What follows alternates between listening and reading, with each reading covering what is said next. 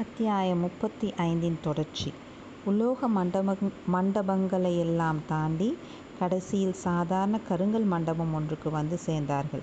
ஆனாலும் விசாலமான அம்மண்டபத்தில் அபூர்வமான காட்சி தென்பட்டது. முந்தைய மண்டபங்களில் புத்தர் பெருமானின் சிலைகளைத் தவிர மனிதர் யாரும் இல்லை இந்த கருங்கல் மண்டபத்தில் புத்த பிக்ஷுக்கள் பலர் கூடியிருந்தார்கள். அவர்களுடைய முகமண்டலங்கள் தேஜஸ் நிறைந்து திகழ்ந்தன. அவர்களுக்கு மத்தியில் மகாதேரோ குரு நாட குரு நடுநாயகமாக ஒரு பீடத்தில் வீற்றிருந்தார். அவருக்கு எதிரே நவரத்ன சகிதமான ஒரு தங்கச் சிங்காதனம் காணப்பட்டது. அதன் அருகில் ஒரு பீடத்தின் மேல் மணிமகுடம் ஒன்றும் உடைவாளும் செங்கோலும் இருந்தன. மண்டபத்தில் நாலாபுறமும் தீபங்கள் எரிந்தன. தீபச் சுடரின் ஒளியில் தங்கச் சிங்காதனமும் மணிமகுடமும் உடைவாலும் ஜொலித்துத் திகழ்ந்தன. இளவரசர் முதலியோர் அந்த மண்டபத்துக்குள் நுழைந்ததும் பிக்ஷுக்கள் அனைவரும் எழுந்து நின்று புத்தர் வாழ்க! தர்மம் வாழ்க! சங்கம் வாழ்க! என்று கோஷித்தார்கள்.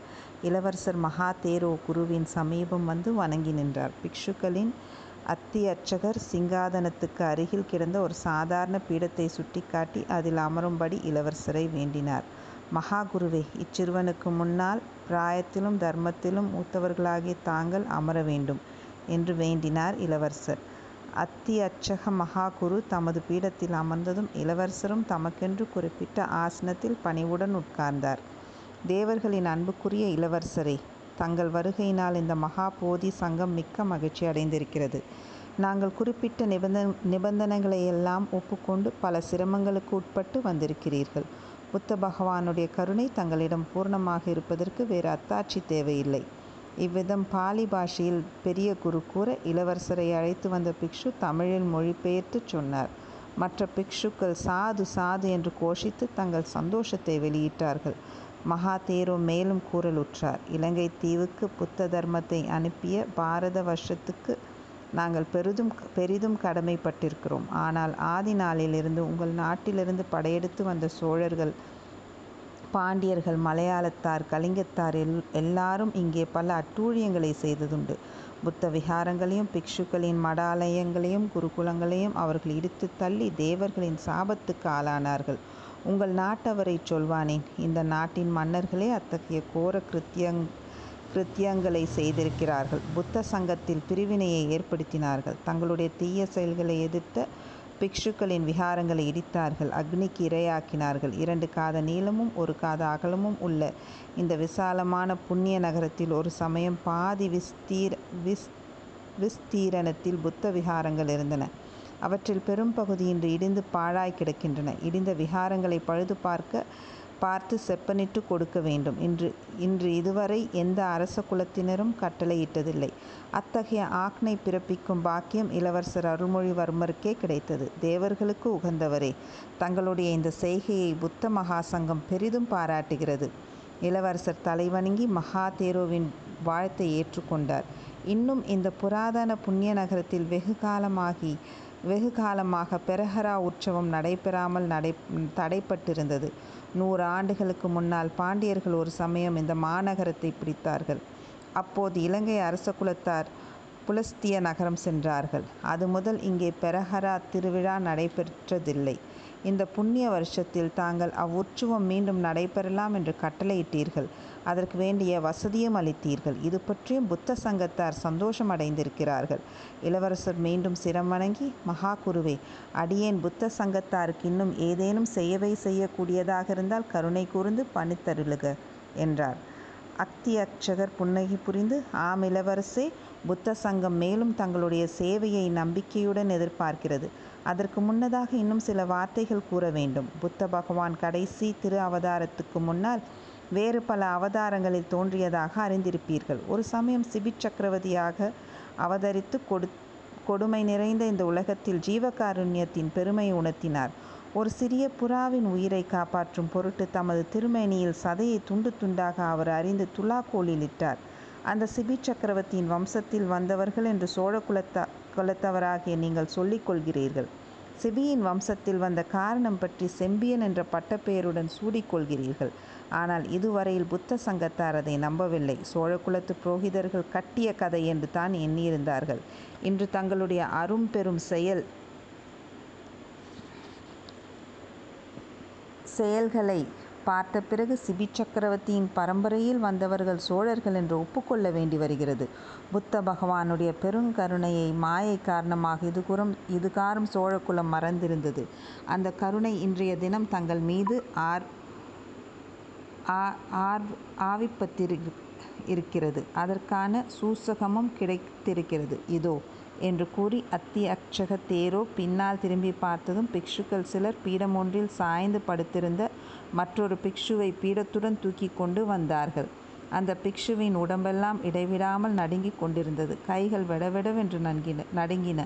கால்கள் நடுங்கின உடம்பு நடுங்கிற்று தலையாடிற்று பற்கள் கிட்டின உதடுகள் துடித்தன சிவந்த கண்களுக்கு மேலே புருவங்களும் அசைந்தன. இந்த பிக்ஷுவின் பேரில் முப்பது முக்கோடி தேவர்களும் ஆவி ஆவிர்பவித்திருக்கிறார்கள் தேவர்கள் கருணை கூர்ந்து சொல்வதை கேட்டுக்கொள்ளுங்கள் என்றார் மகாதேரு.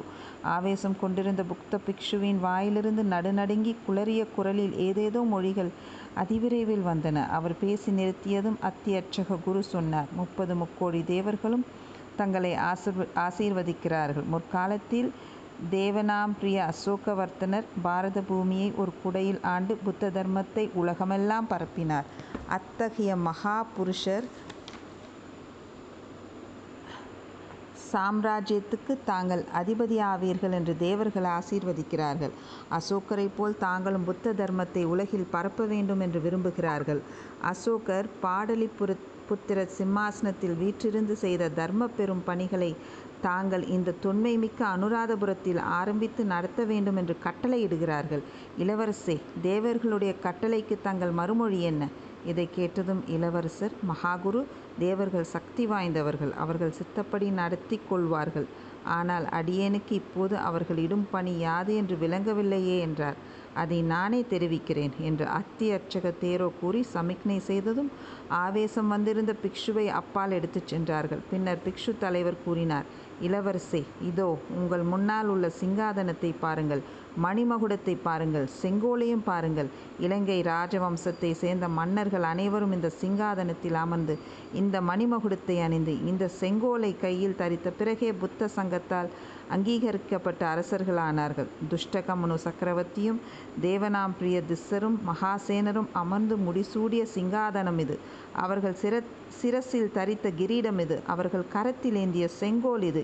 இப்படிப்பட்ட புராதன சிங்காதனம் சி சிங்காதனம் ஆயிரம் ஆண்டுகளாக அரசர்களை சிருஷ்டித்த சிங்காதனம் இதோ தங்களுக்காக காத்திருக்கிறது. இதில் அமரவும் இந்த மணிமகுடும் செங்கோலும் தரிக்கவும் தங்களுக்கு சம்மதமா? இதையெல்லாம் கவனமாக கேட்டுக்கொண்டிருந்த வந்தியத்தேவன் மிக்க பரபரப்பை அடைந்தான்.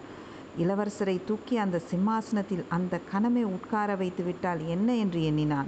ஆனால் இளவரசருடைய முகபாவத்தில் எவ்வித மாறுதலும் ஏற்படவில்லை. அத்தியாயம் முப்பத்தைந்தின் தொடர்ச்சி.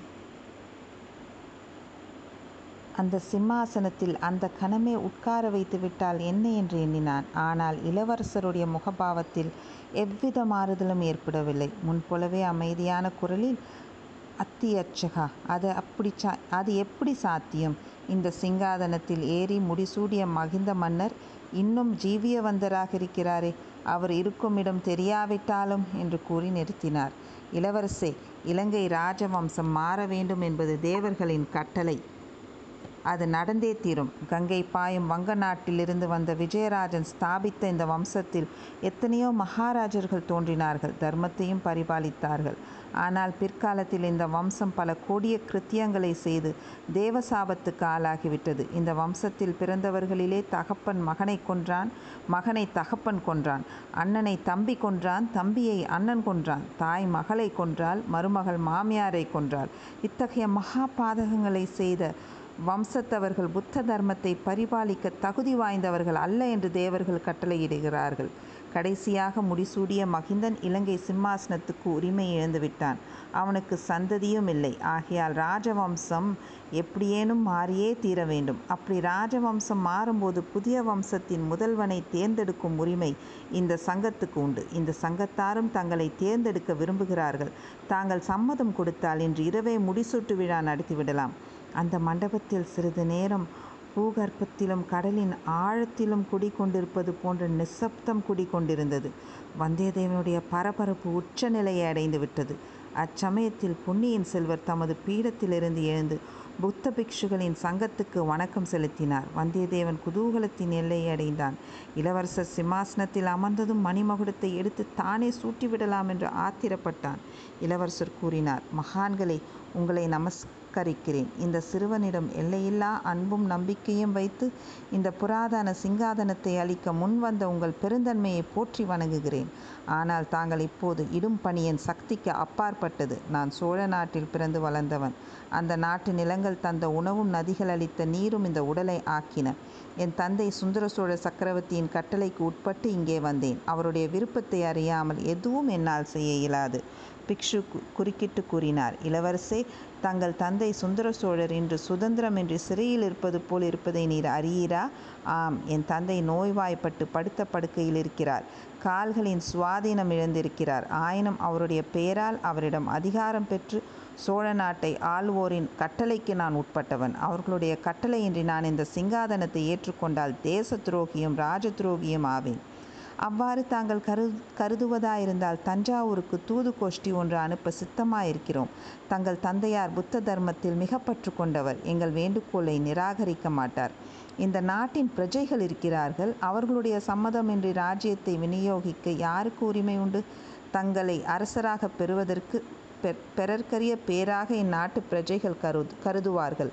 எல்லோரும் சம்மதிக்கலாம் மகிழ்ச்சியும் அடையலாம். இந்த உலகில் வேறு யாருடைய விருப்பத்தை காட்டிலும் நாம் நான் அதிகமாக மதிப்பது என் தமக்கையாரின் விருப்பத்தையே. என் அன்னை என்னை பெற்றால் பொன்னி நதி என் உயிரை காப்பாற்றி அளித்தாள். ஆனால் என் தமக்கை என் அறிவை வளர்த்து அகக்கண்களை திறந்தார். அப்படிப்பட்டவருடைய விருப்பத்தை காட்டிலும் என் உள்ளத்திலே உள்ள ஒரு குரலின் கட்டளையே எனக்கு மேலானது. மகா புருஷர்களை. தாங்கள் இச்சிறுவனுக்கு மனமோந்து அளிக்கும் மகா பாக்கியத்தை ஏற்றுக்கொள்ளும்படி என் உள்ள குரல் எனக்கு சொல்லவில்லை. தயவு செய்து இச்சிறுவனை மன்னித்து அருளுங்கள். மறுபடியும் அந்த மகா சபையில் சிறிது நேரம் மௌனம் குடிக்கொண்டிருந்தது. வந்தியத்தேவனுடைய நாடி நரம்புகள் படபடவென்று துடித்த சத்தம் அவன் காதில் மட்டும் விழுந்தது. சற்று பொறுத்து பிக்ஷு சங்கத்தின் அக்தியட்சகர் கூறினார். இளவரசே தாங்கள் கூறிய மறுமொழி எனக்கு அதிக வியப்பை அளிக்கவில்லை. ஒருவாறு எதிர்பார்த்தேன். இதனாலேயே இந்த இலங்கை சிங்காதானத்தில் ஏற எவரிலும் அதிக தகுதி வாய்ந்தவர் தாங்கள் என்று ஏற்படுகிறது. தர்ம சூஷுமத்தை உணர்ந்த எங்களுக்கு இதை பற்றி சிறிதும் சந்தேகம் கிடையாது. ஆனால் தங்களை வற்புறுத்தவும் விரும்பவில்லை. யோசிப்பதற்கு அவகாசம் கொடுக்கிறோம். ஓராண்டுக்கு பிறகு இதே மாதிரி ஒரு நாள் தங்களுக்கு சொல்லி அனுப்புகிறோம். அப்போது வந்து தங்கள் முடிவான கருத்தை தெரிவிப்பீராக. ஒரு விஷயம் மட்டும் நினைவிருக்கட்டும். இந்த புராதன அனுராதபுரத்தில் பல புத்த விகாரங்கள் மூர்க்கமான யுத்த கொடுமைகளினால் பாழாய் போயிருக்கின்றன. ஆனால் இந்த மகாபோதி விகாரத்துக்கு மட்டும் எவ்வித சேதமும் இதுவரை ஏற்படவில்லை. ஏனெனில் இது பூமிக்கு கீழே குடைந்து அமைந்த விகாரம் இங்கே வரும் வழி இவ்விடத்தில் தற்சமயம் கூடியிருக்கும் புத்த சங்க தலைவர்களுக்கு மட்டுமே தெரியும். எங்களில் ஒருவர் வழி காட்டாமல் இங்கே யாரும் வர முடியாது. இலங்கை மன்னர்கள் தங்கள் வாழ்க்கையில் ஒரு தடவை புத்த சங்கத்தாரால் முடிசூடிக் கொள்வதற்கு மட்டுமே இங்கு அழைக்கப்படுகிறார்கள். அத்தகைய புனிதமான ரகசிய பாதையுள்ள விகாரம் இது. இங்கே தாங்கள் வந்தது போனது இங்கே நடந்தது எதையும் பற்றி வெளியில் யாருக்கும் சொல்லக்கூடாது. தங்களுடைய நண்பர்களும் சொல்லக்கூடாது. சொன்னால் மிக கடுமையான தேவ சாபத்துக்கு உள்ளாகும்படி நேரிடும். அக்தி அர்ச்சக சாபத்துக்கு தேவையில்லை. வெளியில் யாருக்கும் சொல்வதில்லை என்று வாக்கு கொடுத்துவிட்டுத்தான் இங்கே என் நண்பர்களையும் அழைத்து கொண்டு வந்தேன்.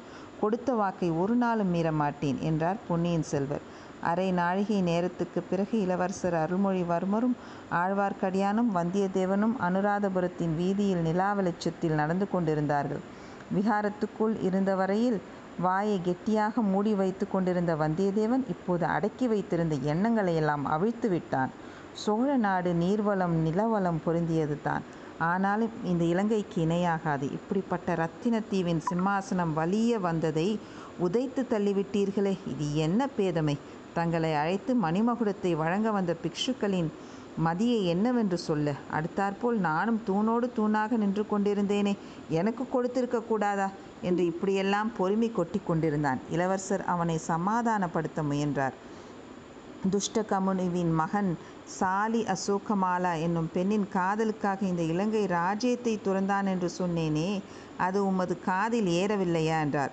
எல்லாம் ஏறிற்று. அப்படி தாங்கள் எந்த பெண்ணை காதலிக்கிறீர்கள்? அவ்விதம் தாங்கள் சிம்மாசனம் ஏறுவதற்கு குறுக்கே நிற்கும் பெண் யார்? என்று வந்தியத்தேவன் கேட்டான்.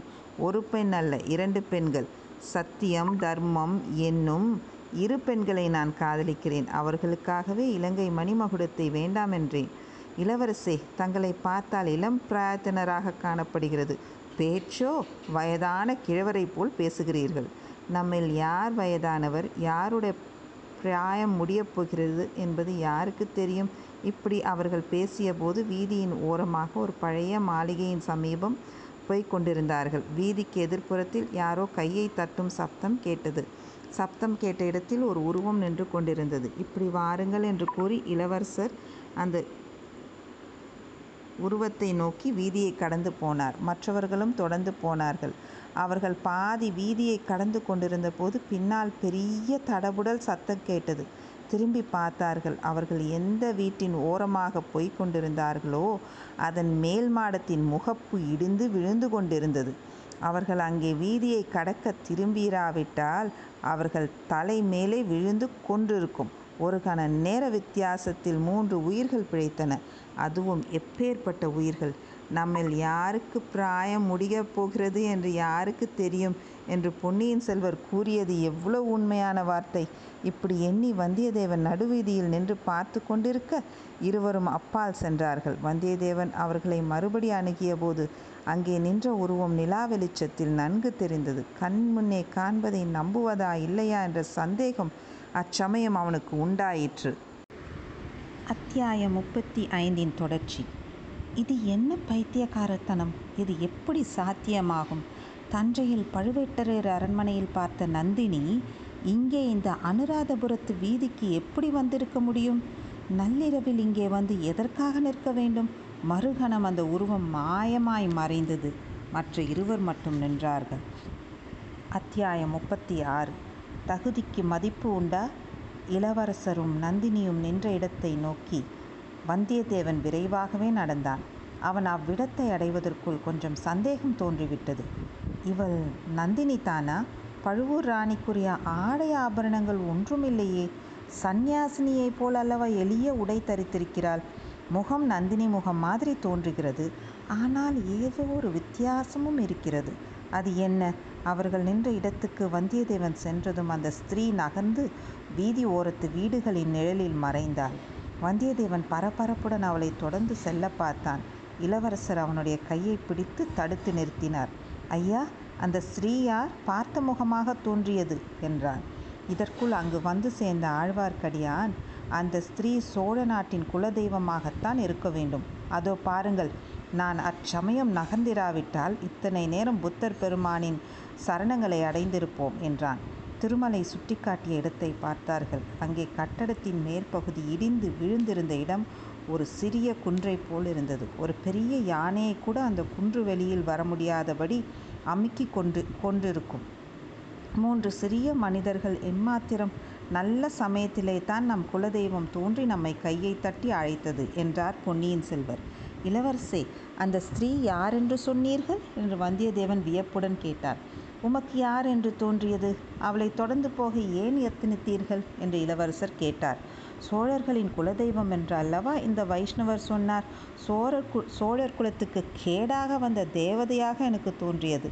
அப்படியென்றால் யார் என்று எண்ணிச் சொல்கிறீர்? என்னுடைய பிரம்மைதானோ என்னமோ? பழுவேட்டரையர் இளையதாரமாக மணந்திருக்கும் நந்தினி தேவி என்று தோன்றியது. உங்கள் இருவருக்கும் அப்படி படவில்லையா? என்றான் வந்தியத்தேவன். நான் நன்றாய் பார்க்கவில்லை. ஆனாலும் அது உன் சித்தப்பிரமையாகத்தான் இருக்க வேண்டும். பழுவூர் ராணி இங்கே எப்படி வந்திருக்க முடியும்? என்றான் ஆழ்வார்க்கடியான்.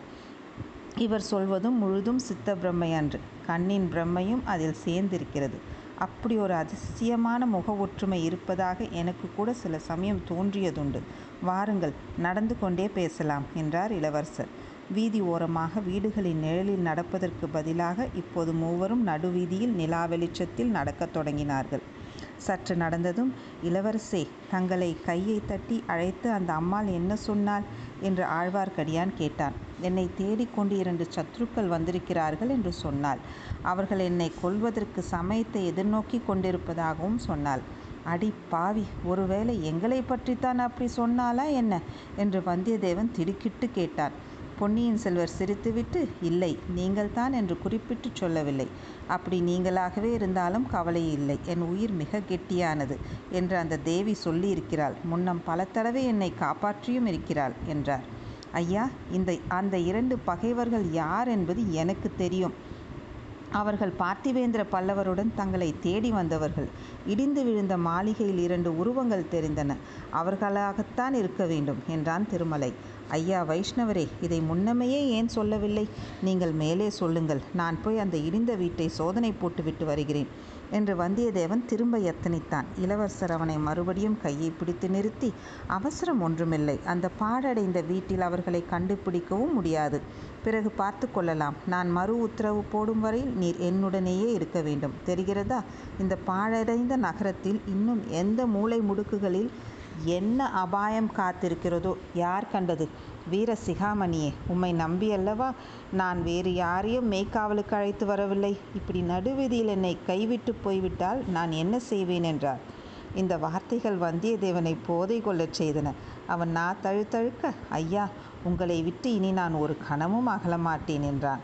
ஆழ்வார்க்கடியான் உன்னை விட்டு நானும் அகலமாட்டேன். இளவரசருக்கு நீ காப்பு உனக்கு நான் காப்பு என்று சொன்னான். சிறிது நேரத்துக்கெல்லாம் மகாசேன சக்கரவர்த்தியின் பாழடைந்த மாளிகையின் உட்புறத்தை மூவரும் அடைந்தார்கள். விசாலமான ஒரு அறையில் மூன்று பேருக்கும் பழைய காலத்து கட்டில்கள் கட்டில்களில் படுக்கை விரித்திருந்தது. மூவரும் படுத்து கொண்டார்கள். அறையின் ஒரு பக்கத்து சுவரில் இருந்த பலகனியின் துவாரங்கள் வழியாக நிலா வெளிச்சம் உள்ளே வந்து எட்டி பார்த்து கொண்டிருந்தது. பல நூறு ஆண்டுகளுக்கு முன்னால் இந்த அரண்மனையில் இதே இடத்தில் இலங்கையின் சக்கரவர்த்திகளும் இளவரசர்களும் அவர்களுடைய அந்தப்புற மாதரசிகளும் படுத்திருப்பார்கள். அப்போதும் இதே மாதிரி நிலாவின் கிரணங்கள் இந்த பலகனியின் வழியாக எட்டி பார்த்திருக்கும். இப்போது அதே இடத்தில் நம்மை போன்ற சாதாரண மனிதர்களை பார்த்துவிட்டு இந்த நிலா கிரணங்கள் ஏமாற்றமடையும் இல்லையா? என்றார் அருள்மொழிவர்மர். ஐயா தங்களையும் இந்த வைஷ்ணவரையும் பற்றி நீங்கள் எது வேணா வேணுமானாலும் சொல்லிக் கொள்ளுங்கள். என்னை மட்டும் சாதாரண மனிதன் என்று சொல்ல வேண்டாம் என்றான் வல்லவராயன். மறந்துவிட்டேன். மன்னிக்க வேண்டும். தங்கள் பூர்வீ பூர்வீகமான வல்லத்தரசர்கள் குலத்தில் பிறந்த அரசிலங்குமரர் அல்லவா? ஆமையா? ஆம். என் மூதாதை மூதாதை ஒருவரை பற்றி ஒரு புலவர் பாடியிருப்பதை கேட்டால் இந்த வீர வைஷ்ணவர் பொறாமையினால் புழுங்கி செத்து போனாலும் போய்விடுவார். போனாலும் போகட்டும். திருமலை நல்ல தமிழ் அபிமானி. பல்லவ குலத்து நந்திவர்மனை போல் தமிழ் பாடலுக்காக உயிரை கொடுக்கவும் தயங்க மாட்டார். ஆகையால் பாடலை சொல்லுங்கள் கேட்கலாம். கொஞ்சம் தயக்கத்துடன் வல்லவராயன் பாடலை சொன்னான். அதை கேட்ட பொன்னியின் செல்வர் திருமலை நீ தமிழ் புலவனாயிற்றே இந்த பாடலின் பொருள் என்ன சொல்? என்றார். ஐயா என்னை பரிசோதிக்கிறீர்கள் போலும் ஆகட்டும். இதோ சொல்கிறேன். மாவேந்தர் வானரின் அரண்மனை வாசலில் சிற்றரசர்கள் பலர் ராஜ தரிசனத்துக்காக காத்து கொண்டிருந்தார்கள்.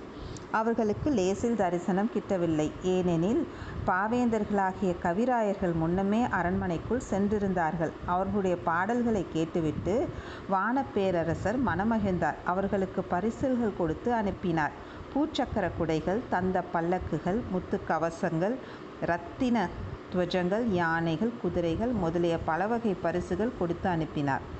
ஆசார வாசலில் காத்திருந்த சிற்றரசர்கள் அந்த பரிசல்களை பார்த்து வயிறெறிந்து அடடா இது என் குடை அல்லவா? என் பல்லக்கு அல்லவா? என் யானை அல்லவா? என் குதிரை அல்லவா? இந்த பாழும் புலவர்கள் கொண்டு போகிறார்களே என்று புலம்பினார்கள். அந்த சிற்றரசர்கள் மாவேந்தர் வானருக்கு காணிக்கைகளாக கொண்டு வந்து கொடுத்திருந்த கொண்டு பொருள்களை வான மன்னர் புலவர்களுக்கு வெகுமதியாக கொடுத்து அனுப்பி கொண்டிருந்தார். இளவரசே பாடலுக்கு பொருள் சரிதானே? நீ சொல்லுவதில் தவறு இருக்குமா? அடாடா என்ன அற்புதமான பாடல். எவ்வளவு நயமான கற்பனை. இதை பாடிய மகாகவி யாரோ தெரியவில்லை. வானர் குல திலகமே வந்தியத்தேவரே உமது மூதாதைகளின் ராஜ்யம் பெரிதோ சிறிதோ அதை பற்றி கவலை இல்லை. இந்த மாதிரி ஒரு பாடலை பெற்றார்களே அதை காட்டிலும் அவர்களுக்கு சிறப்பு என்ன வேண்டும்? அவர்களுடைய குலத்தில் பிறந்த நீர் இந்த அரண்மனையில் படுக்க தகுந்தவர்தான் மகாசேனரின் கட்டில் மாத்திரம் என்ன? சாஷாத் துஷ்டகமுனு சக்கரவர்த்தி படுத்திருந்த கட்டில் இப்போது கிடைக்குமானால் அதிலேயே நீர் படுக்கலாம். நீர் அதற்கு தகுதி வாய்ந்தவர்தான்